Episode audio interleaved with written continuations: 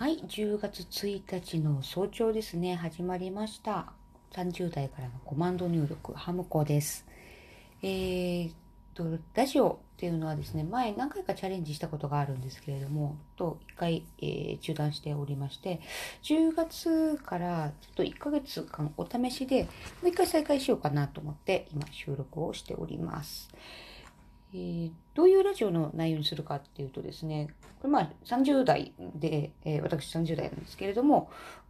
社会人生活、普通の、あのー OL やってるんですが、まあなんかできないかなと思ってですね、こういろいろ試し打ちをする中の一つでこのラジオ番組を作ろうと思ってます。皆さん、えーお付き合いのほどよろしくお願いします。さて、えー今回ですね、あの、ラジオ、どういうことを配信するかっていうとですね、あの、まあ、私が日常今まで、えー触れてきた、えー経験だったりとか、まあ、人からいただいたお言葉とかをですね、あの、どういうふうに生活に組み入れているのかとかですね、まあ、どんな感じでジタバタしているのかっていうのを、ちょっと、本当よもやま話みたいな感じで配信できたらなと思ってます。で、第1回目何を話そうかなと思ったんですけれども、あの、ちょうど私今、えー国家試験、社会保険労務士の試験を受けておりまして、で、そのためには結構やっぱ時間を作って、勉強時間をですね、作らなきゃいけないと。で、勉強時間って、やっぱりあの、社会人生活されてる方って皆さんお忙しいと思うんですけど、この、どういうふうに時間を作っていくかっていうのって結構この受験生活をが長いんですけれども、今3年目なんですが、だんだん身につけてこれたなとてですね。で、それを皆さんにお伝えしようかと思います。で、私が今、えーやってるのがですね、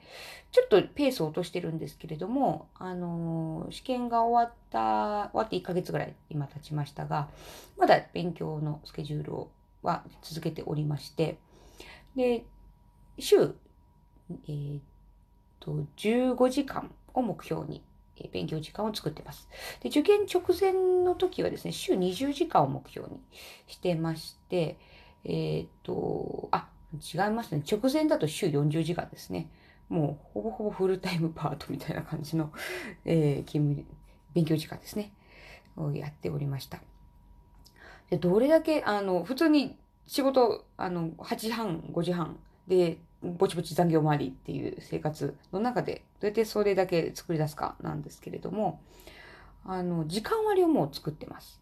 で、えー毎朝ですね、これルーティンでやってるんですけど、朝4時半に起床して、で、えっと、朝ヨガをちょっとしてます。あの、やっぱりちょっと、まあ、30代にもなるとね、体のこわばりとかが出てくるので、あの、おばあちゃん臭いこと言ってますけど、あの、ヨガでストレッチをして、で、熱いシャワーを浴びて、体に目を覚まして、で、左右をちょっと何杯か飲みながら、で、体の循環を整えた状態で、だいたいこの時間からですね、えっ、と、5時半から6時の間から、えー勉強をスタートしてます。で、7時まで1時間がっつりやりますね。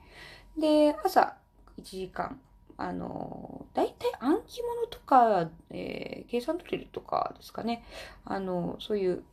特系のものをここに持ってきてます。結構頭冴えるんですよ。あの、朝一って。で、えー仕事終わりました。で、大体7時か、まあ8時ぐらいですね。8時ぐらいからまた勉強を始めるんですけど、8時から大体10時、2時間の勉強を、えータリーズとか、あのカフェですね。で、やっています。で、その時は、やっぱりあの、夜はね、全然頭働かないんですよ。なので、頭働かなくても、こう、惰性でできるような、えーものを、えーその時にはあてがってですね、やってます。で、それで、まあ、1日2時間から3時間の勉強時間を抽出して、で、まあ、休日、やっぱり今もね、試験前じゃないんで遊びたいじゃないですか。で普通に土日は、まあ、朝一で、ちょっと、チャラチャラっと終わらして、で、まあ、昼からもうフリーにしてる感じですかね。なんで、まあ、平日だけでも15時間くらいですかね。12時間から15時間勉強時間を出しております。こんな感じで、あのやろうと思っても、なかなか勉強ってできないじゃないですか。だからもう歯磨きとかお風呂と一緒で、もうやるスケジュールを先に立てておく。で、もうその時間になったら自動的に始める。っていうのをですね、もうやれば、えー、頭で、いや、今日どうしようかなとかって悩まなくても、やるんですよね。あの今日どうしようかな、お風呂やめようかなとか、今日どうしようかな、もう、歯磨きしまいかなって、まあ、お風呂はね、あるかもしれないですけど、歯磨きって皆さん結構ちゃんとすると思うんですよね。だから歯磨きと同じレベルで勉強時間を設定するっていうようなイメージですかね。ルーティンの作り方ですね。で、それがやっぱり積み重ねってすごく大事で、あの、私繰り返しの法則って呼んでるんですけど、あの、繰り返していくと身につくんですよね。で、繰り返さないと、あの、やっぱりできない。まあ当たり前の話なんですけど、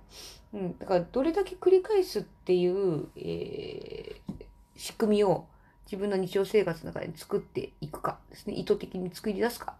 これが、まあ、秘訣なのかなっていうふうに思ってます。はい。それではですね、第1回目の、えー、を終了したいと思います。皆さん、ありがとうございました。また明日。